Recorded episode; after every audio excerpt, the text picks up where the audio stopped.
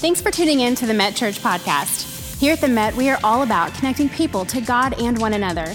If you have any questions or want more information about what's going on here at the church, then head to our website at metchurch.com. We would love to stay connected with you throughout the week through social media, so be sure to connect with us on Facebook, Instagram, and Twitter. Now, enjoy the message.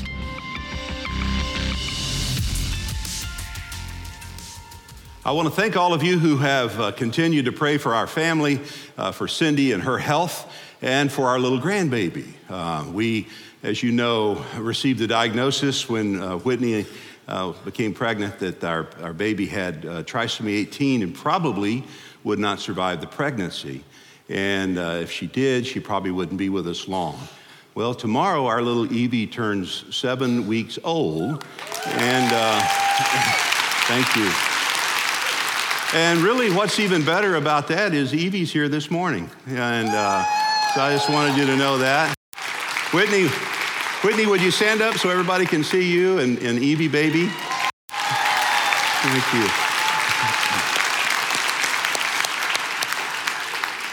Now, Billy said she wanted to hear her daddy play drums, but I think she wanted to hear her papa preach. That's what I wanted to. So I kind of think that's what that's about. So, anyway, so we want to again thank you for continuing to pray for that uh, little one, and we're just going to enjoy her as long as the Lord gives her to us, right? And uh, every day is a gift, right? We're not promised tomorrow. The Bible says, don't boast yourself of tomorrow. You don't know what a day may bring forth. And so we just live it as it comes. We take it a day at a time. And that's all any of us can do. But I'm so glad you're here. We're in a series that I hope will help us understand a little bit more about who God is and what he is able to do in our life. In the Bible, there are seven times where Jesus says, I am. I am this, I'm that, I'm the other thing. And we're going to be taking those seven I ams and trying to understand a little more clearly who he is and the impact that he can make in our life. Now, these terms, these I am terms, are what we call anthropomorphic terms. They're ways whereby you and I, who are finite, can understand this infinite God. For example, the Bible says the eyes of the Lord run to and fro through all the earth. Now, that's an anthropomorphic term. It doesn't mean the eyeballs of God are rolling around somewhere on the earth, right? It is a term to help us understand God sees everything. He's everywhere. He's omniscient, He's omnipresent. Uh, for example, Jesus said, O Jerusalem, how often would I have covered you and gathered you as a hen doth gather her chickens, but you would not. Now, he's not saying God's a chicken. he's simply saying this is an anthropomorphic term to help you understand a little clearly, more clearly, who he is and what he's able to do in our life. And this morning we're going to talk about this term where he says, I am the door. I am the door. Uh, what is a door? A door is a point of entry, right? It is a threshold by which we move from one dimension into another. We move from one area into another, from one room into another. Doors are significant. We have several doors around this room. And when you move beyond a door, you go into an area you haven't been before. You go into a new experience, perhaps, you haven't had before.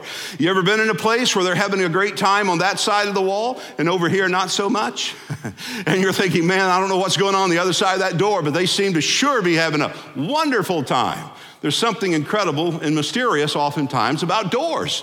I heard about a backwoods family who went to the big city for the very first time. And this man and his wife and their son went into the city. They couldn't believe the sights and how magnificent and how huge the city was. They pull up to a hotel. They'd never seen anything like it before. So the dad says to his mom, Honey, wait in the car. Me and the boy will go in and check the place out. So they're out in the car, they're waiting around. He's walking through the lobby. He's never seen things like this chandelier, just opulence and beauty everywhere. And all of a sudden, he and his son saw something unusual. They saw this door, this door on a wall, and a bell would ring. And as the bell rang, the door would open, and out came these, this group of people. And he noticed that when they stepped uh, uh, uh through the door, that there was a little old lady, and she stepped through the door, and the door closed, and the bell rang. They stood there mesmerized. In a moment, the bell rang again, the door opened, and out came this beautiful young woman. And the old man looked at his son and said, Boy, did you see that? He goes, Yeah. He said, Go get your mom. Explain it to him later. It's, it's funny when you think about it. The idea that there's something beyond the door. Now, when I use that as a metaphor and try to help us understand what I'm trying to say to you, that when you open the Bible, you see incredible things that are promised in God's Word peace and forgiveness and blessing and favor comfort, You see all of these things in God's word, but so many times and for so many people, it's like you're on the wrong side of the door. You're like hearing these things and you're talking to people who say they're experiencing these things, but it's not your experience. It's not what necessarily is happening in your life. And so, what I want to ask you is have you ever stepped through the door? Has there been a moment in your life when you've come to terms with the fact that maybe you're living on a level far beneath the level God designed you to live on? The danger of that is most of us will become, uh, will, will settle rather on the level that we become satisfied on. So we're constantly trying to grow. And particularly in our faith, you want to be connected with your Creator so you can discover everything He has for you. Listen, there's something great beyond the door. So if you have a Bible, look with me in John 10 and let's look at this narrative where Jesus uses this very metaphor, where he says, again, most assuredly, I say unto you, I am the door, note now, the door of the sheep. He's saying, in contradistinction to other doors and to other sheep, I am the door of the sheep. I am the door, the entryway. I am the pathway. I am the connection to which you make contact with God. And he goes on to say, All who ever came before me, people who were pretenders, are thieves and robbers. But the sheep, the true sheep, those that would connect with the Creator, didn't hear them. There were many false messiahs in the time in which our Lord lived. There are false teachers, even in our day, who point to different ways whereby you reach heaven. Somebody says it doesn't matter what you believe as long as you are sincere, right? Well, what I've found is you can be sincerely wrong. You can go out to DFW Airport, and here's what I know every plane isn't going to Denver. no matter how sincere you are, you better make sure you're on the right one. And so he's saying there are those who have claimed to be the door, but he said they're not the door at all. In verse 9, he said, I am the door. And he went on to say, If anyone enters by me, he will be saved. And not only will he be saved, but he has the freedom to go in and out and find pasture. And then he reminds us that the thief, the enemy, the devil does not come, and here's his mission statement, except to steal, to kill, and destroy. But I came, he said, that they might have, they might have life, not only heaven, but have it more abundantly. You can have a little heaven on earth. And in this narrative, I want to point out three things that I hope will help you wrap your minds around this idea He is a door. Number one, I want you to notice the promise that's given here. He said, I am the door, and this door is open and available to anyone. To anyone. This is not an exclusive club, it's inclusive, it's universal. In Revelation 22, he said, Whosoever will, let them come. I don't care where you've come from, I don't care what you've done. I don't care uh, the mistakes of life you may have made. The Bible says there is a door that is available to you. The door is open, it's accessible, it's available, and the door is a relationship to Jesus Christ. Notice he said, I am the door. Uh, we talk all the time that our salvation is not rooted in our religion but instead it's in our relationship to Jesus Christ. And here Jesus says again, I am the door. Now, a great thing about a door is when you enter through the door, the door gives you protection, right? You can lock uh, the threat of the world on the outside. The, the door can give you privacy, right? When you step through the door, you have some sense of privacy. So when I, I, think about that, as I think about him being a door, and I think about this promise he's given that if you step through the door, you, you will be saved. If you step through the door, you can experience an abundant life. When I think about those promises, I think they also involve this element of privacy.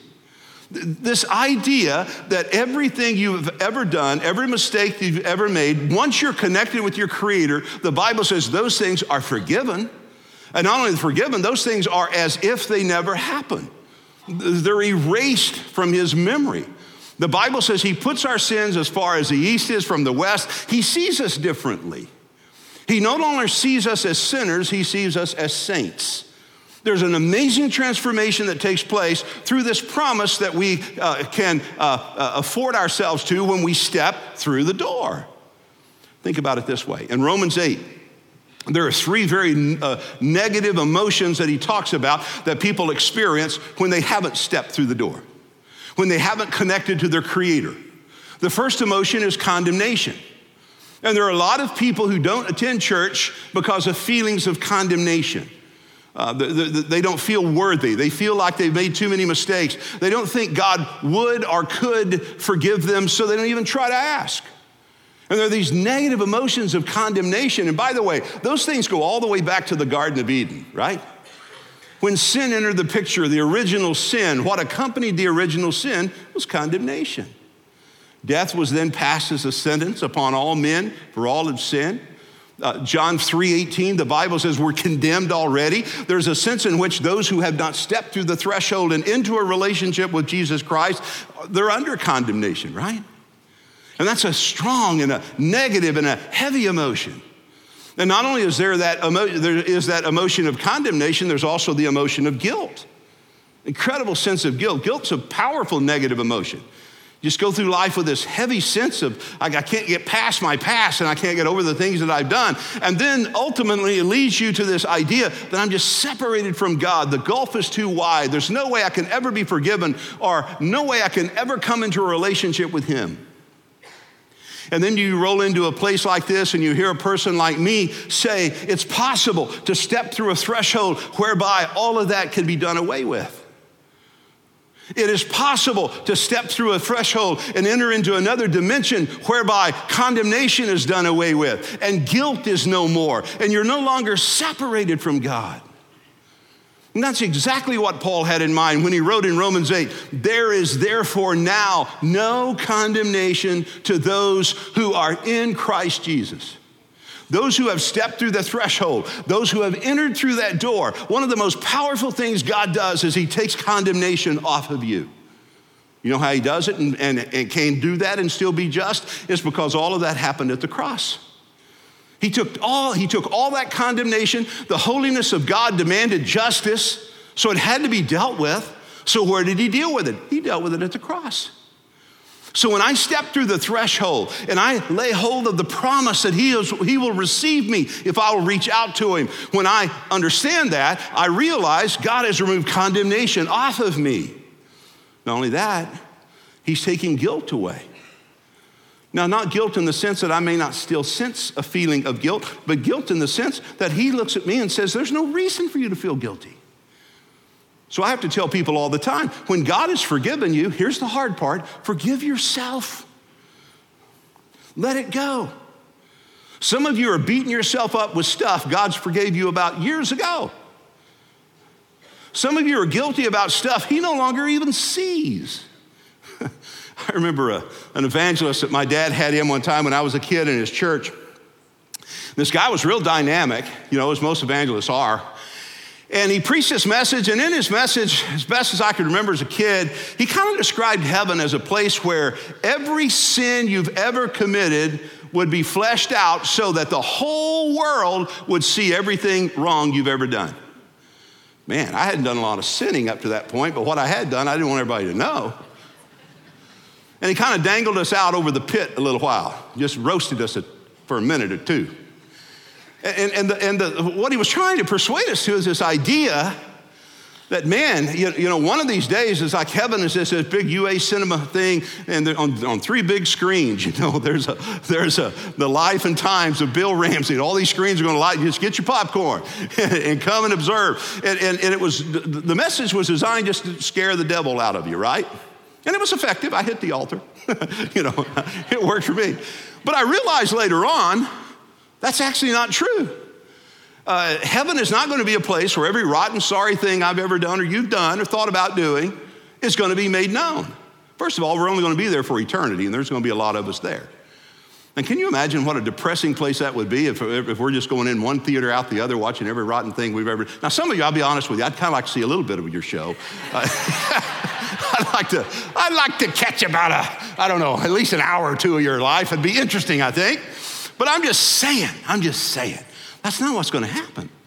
I mean, heaven is a place of rewards or the loss of reward where we stand before God and, and we're either rewarded for the things that we've done in this body or we lose reward. It's not a, the sin. You know where sin was dealt with? At the cross.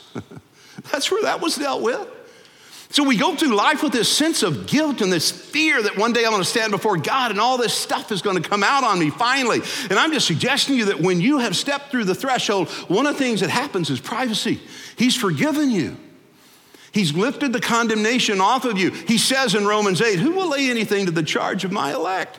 Meaning, who can you accuse? Who can, who can accuse you of anything that I have not forgiven you of? Is the idea.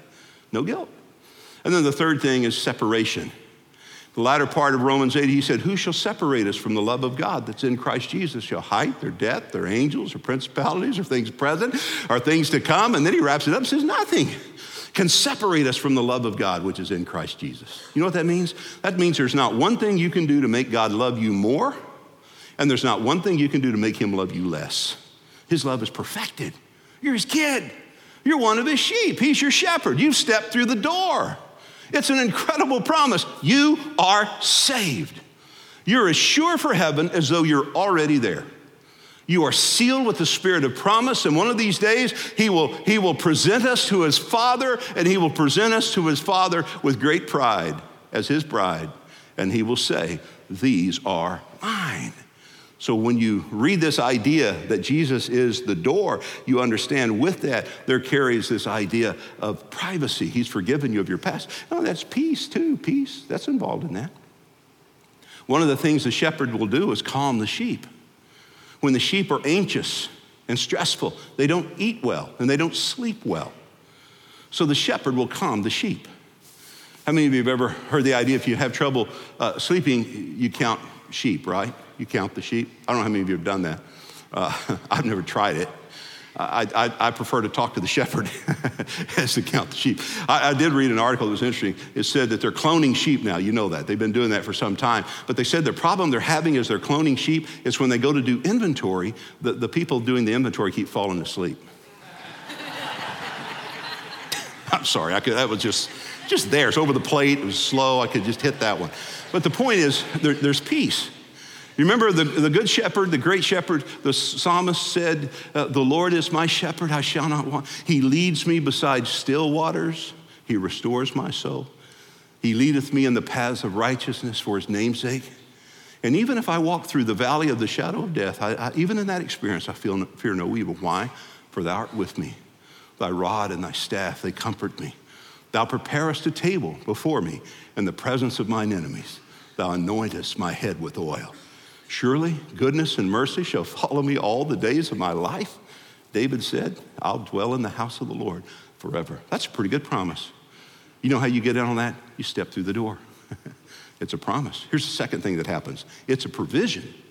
It's provision. You remember I read to you a moment ago? You can go in and out and find good pasture. What does that mean? That means when you are connected with the Creator, you can be very comfortable and familiar in His presence. Here's what I know about your kids your kids don't ring the doorbell when they want to come into your house, right? What I know about your kids is they don't knock when they want to come into your room. Most of them. They just, why? They're your kids. There's a familiarity they have. They don't call and say, Mom, is it okay if I come home? Yeah. what, what are you? Where are you? What, get home, right? I mean, they can go in and out of your house. Now, the only people that have that freedom to do that are family, are very close friends. How many people know your, uh, your garage code, right? 1111. Very sophisticated code. How many of you, how many of you, how many people in your circle know your alarm code? If you have an alarm on your house, they can go through. Think about, think about who is in your circle. You have people in your circle you trust, that you love, that are in relationship with you. They can come and they can go. They can enter and they can exit. That's exactly what he's driving at here. He's saying when you step through the threshold and you're in a relationship with Jesus Christ, you can go in and out and find good pasture. You don't have to ring the doorbell, you don't have to knock, you don't have to ask for the code. He, he's already let you in. You're part of the family. In fact, in John 14, he said, just ask in my name. And if it's something that uh, the Father can be glorified in the Son, I'll grant it to you, provided you in his name. So we can go before God and we have the relationship to Him to ask for anything in His name, in His authority, is the idea. I remember years ago when the kids were little, they had a little carnival. They still do this down at the Lions Club in Keller. And we took the kids down there. So you, back then they did this deal. You go buy all these tickets, you know. So I said, okay, here's the deal. I'm to be standing right over here. That's just where I'm to be. It's kind of like in the mall. You know how that is in the mall. The benches that are there designed, they're for, there for the men. They're there for the men. You never see women on those benches. Have you noticed that? Let, let me just divert long enough to say I really think there's something in those malls, in the AC con- uh, uh, air conditioners, that, that, that are blowing through this, uh, it's the theory, that, that are going through the AC system, that when women smell that, it energizes them and when men smell it, it sucks the life right out of them. I don't know what. Have you noticed that, guys? You can go into that mall and all of a sudden you're like, I'm melting. And you got to f- crawl to the bench and sit there with all the other old guys. Well, at the, at the fair, I'm saying, hey, I'm going to be here. I'm going to be on the bench with the older guys, all the other dads. So if you need me, you come. So I give them these tickets, right? And all of a sudden, I'm having these kids come up to me and say, Shannon said that you would give me two or three tickets. And uh, uh, okay. So I'm peeling off tickets.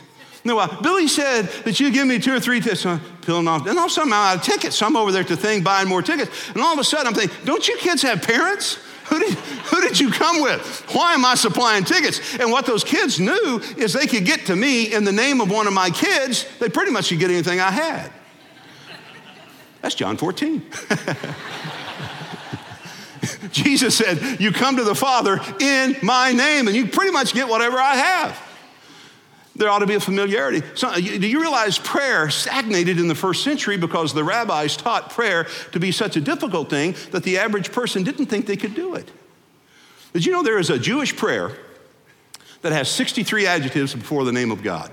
63 adjectives. And not only did you have to pray it and get those adjectives in the proper order, you had to pray the prayer at the proper time, and you had to make sure the prayer fit with the proper circumstance. What?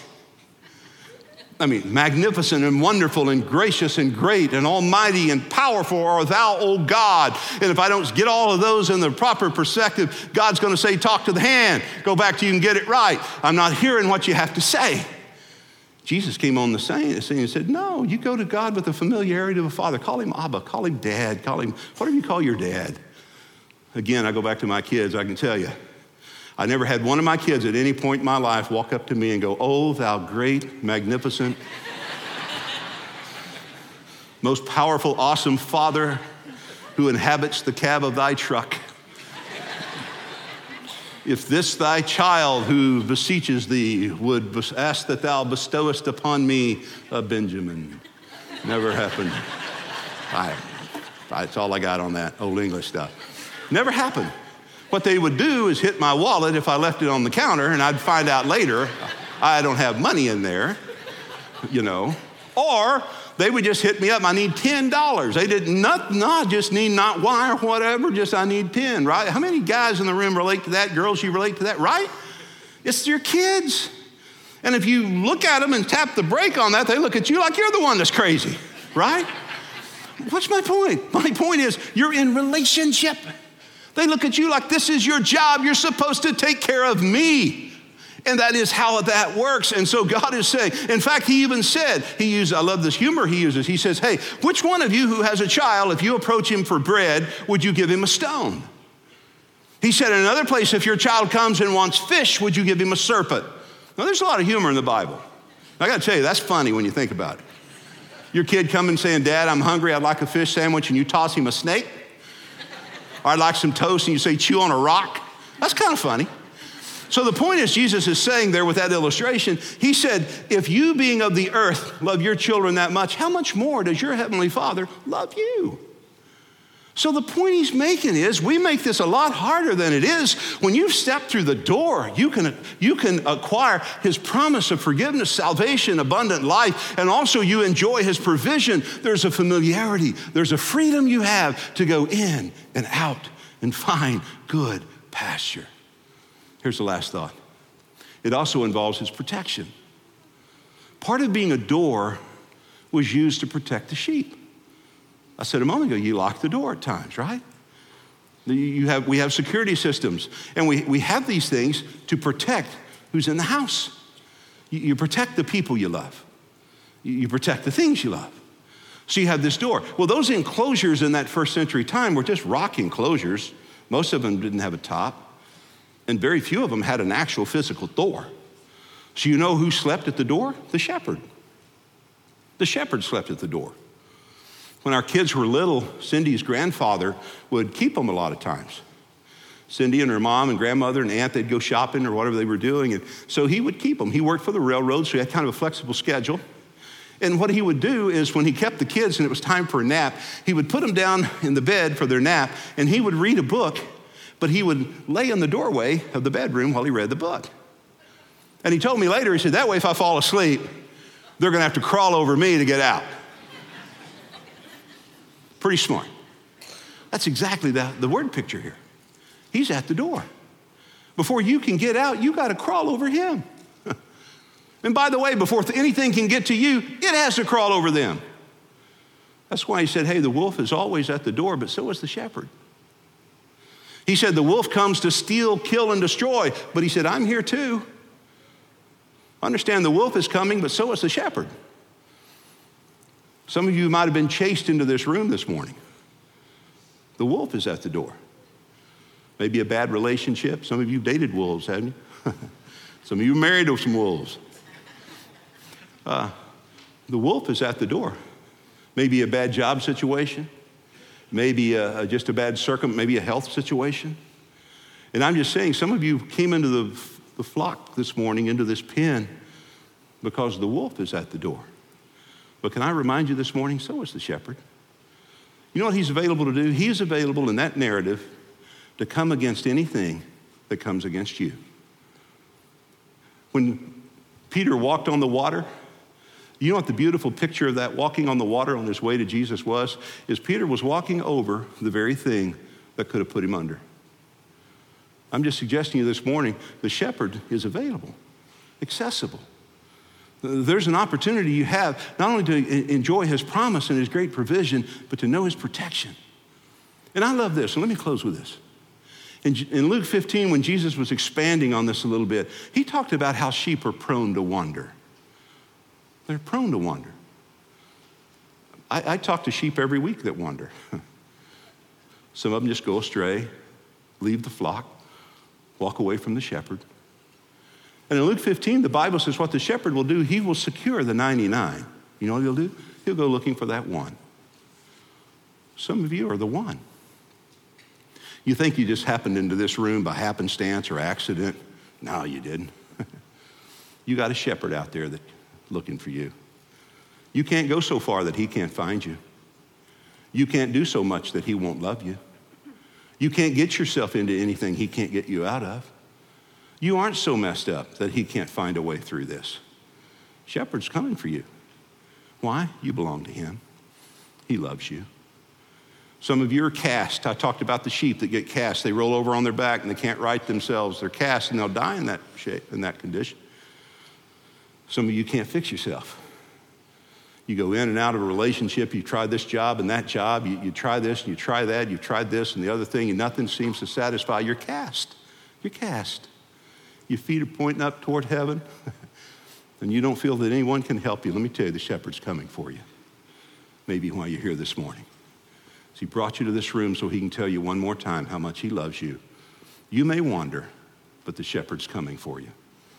Some of you are that one. So I want to challenge you this morning, encourage as I close this morning to realize God can be trusted. He loves you more than you love you. You might not die for you, but he did and he's brought, bringing you and wanting to bring you back into the back into the flock. We need each other. We need each other. You need a place like this where you can be strengthened. It's not perfect. Heavens no. I don't even like everything we do. Are you kidding me? I can pick anybody's church apart. I can pick any preacher apart because none of us are perfect. But what i found in my life by the way that it doesn't take any skill. Any idiot with a hammer can tear something up. it takes some skill to build something. So I'm just suggesting to you this morning that we're not a perfect place. It's not a perfect flock, but if God's leading you here, you need to be here. You may find some strength and encouragement and some help and some healing. So I encourage you to respond to your shepherd. Let's pray. Father, I thank you for your word that you say in Isaiah never returns void. And so, Lord, we rest in that. I pray this morning for some of my friends who've wandered away. And I pray this morning that they'll sense the shepherd's voice. You said, My sheep hear my voice, and I know them. May they hear your voice calling them home. Father, I pray you will touch and heal some broken people. Some are broken over illness, and some are broken over relationships, and some are broken emotionally. I just pray, Lord, you'll touch and begin a process of healing them as you bring them to yourself. And Lord, I pray that our church will always be a safe place for people who are struggling to find you, to discover you. For those this morning and those watching who may, may have never stepped through that threshold, I pray, Lord, they'll take that step of faith today and say, Lord Jesus, I can't do this without you. With all that is in me, I trust you and give you my heart today. And finally, Lord, for those who just need someone to pray for them before they go home, I pray as I close, they'll come and allow someone to spend a few minutes here at the front just to pray for them and encourage them before they go. I pray you'll bless this week. Keep the kids safe as they go back to school. Bless the families, the businesses represented in this room. I pray for all those who, who need you, Lord, that they'll walk with you this week, press into you. Thank you, Father, for the joy it is to know Jesus, for the joy it is to make you known. In your name we pray. Amen. Have a great rest of your week. I'll see you next weekend. God bless you. Thank you so much for tuning in today with us. If you have any questions or prayer requests, please contact us so that we can follow up with you this week by visiting metchurch.com. We look forward to seeing you again next week.